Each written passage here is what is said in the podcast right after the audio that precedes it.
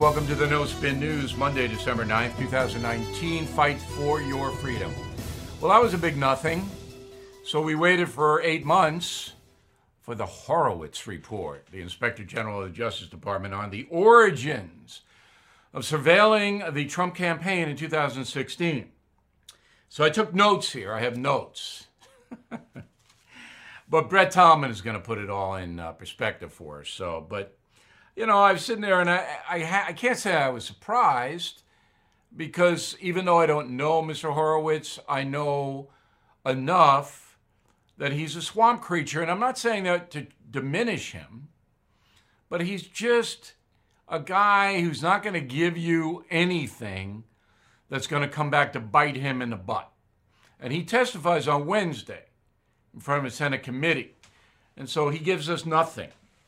The headline is that the FBI made 17, that's a lot, significant mistakes of omission and other things in getting their warrants, surveillance warrants, to spy on Carter Page, a member of the Trump campaign. 17. I, that's a lot. but, according to Mr. Horowitz, there was no bias, political bias, involved in any of the 17 mistakes. And Comey and McCabe, the director and assistant director of the FBI, had no political bias from them. However, he couches that by saying there's no bias that we, we could find in our interviews or in documentation. So I said, well, didn't Peter Strzok send uh, texts? He was one of the lead FBI agents on the uh, Trump campaign. Didn't he send texts to his mistress saying that Trump was a danger and they were going to derail him? I think that's documentation that was biased. Oh, no, no, no, no, no. That didn't directly affect Agent Strzok's work, says Mr. Horowitz. Sorry, um, not cutting it for me. So almost immediately, almost immediately after the Horowitz statement was released, 434 pages of it, the U.S. Attorney John Durham investigating the same thing from a criminal perspective releases a statement. Very unusual. And this takes all the energy out of the far left press. Quote Based on the evidence collected to date, and while our investigation is ongoing, last month we advised the Inspector General, that's Horowitz, uh, we do not agree with some of the report's conclusions as to prediction, predication, as to predication. We'll have Brett Tolman in a moment uh, define that for us, and how the FBI case was opened, unquote. Let me read it again because I screwed it up. All right. Based on the evidence collected to date, Mr. Durham's evidence, and while our investigation is ongoing, last month we advised the Inspector General we do not agree with some of the report's conclusions as to uh, predication and how the FBI case was opened. So Durham's basically saying this is a bunch of bull. That's what he's saying.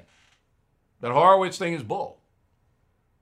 Now, Horowitz got all kinds of, oh, well, I couldn't do this and I couldn't do that, and Durham's scope is much bigger, and I had to stay in the justice. But he's basically saying to you, the American people, the most important aspect of the story is you. All right? Horowitz just, I don't know what he's talking about. You are listening to a free excerpt from BillO'Reilly.com's No Spin News broadcast, where you can actually see me. We'll be right back after this message. As the demand for telemedicine grows, so does the need for connectivity. 5G meets that need. Qualcomm remains focused on giving doctors and patients superior, security-rich 5G connectivity. Learn more at qualcomm.com/slash inventionage. Um, here's a very interesting story. So, as you know, Mike Bloomberg has ordered his uh, news agency, the Bloomberg News Agency, not to cover him or any of the Democrats running for president. But you can still, Bloomberg journalists, cover um, President Trump and hammer the heck out of him. That's my column, my brand new column called Pray for the Press. I hope you read it. And I'm going to do this uh, tomorrow a little bit more. But aside from that, Bloomberg goes on CBS and he gives Cory Booker what he thinks is a compliment. Go. Cory Booker endorsed me a number of times, and I endorsed Cory Booker a number of times. Mm-hmm. Um, he's very well spoken. He's got some good ideas. It would be better the more diverse any group is. Um, so, what was wrong with that? What was wrong with that statement? Very well spoken. it's a racist statement because Cory Booker's African American. And Cory Booker himself said he was taken aback by the comment. He's very well spoken. He's got very some good ideas. Booker was taken aback. It's racist. It's a racist comment. All right. Now, if I I would have said it. I don't think Bloomberg was trying to be racist. I don't think he had any blanket clue that he's going to be attacked as a racist. Particularly because Joe Biden, a few years ago, let me get the date, February 2007, said this. Go. I mean, you got the first sort of mainstream African American yeah. who is articulate and bright and and, and clean and nice looking guy. Mm-hmm. I mean, it's, that's a storybook, man. Talking about Barack Obama. Now, to the, President Obama's credit, he didn't call Biden a, ra- a racist. He put him on a ticket as a VP. So, I mean, clean? Now there, there, ah, that would have been problematic.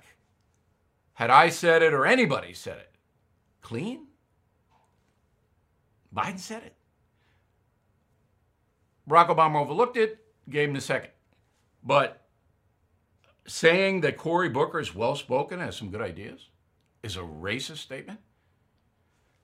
I don't know. That's the age we live in. It's the country we live in.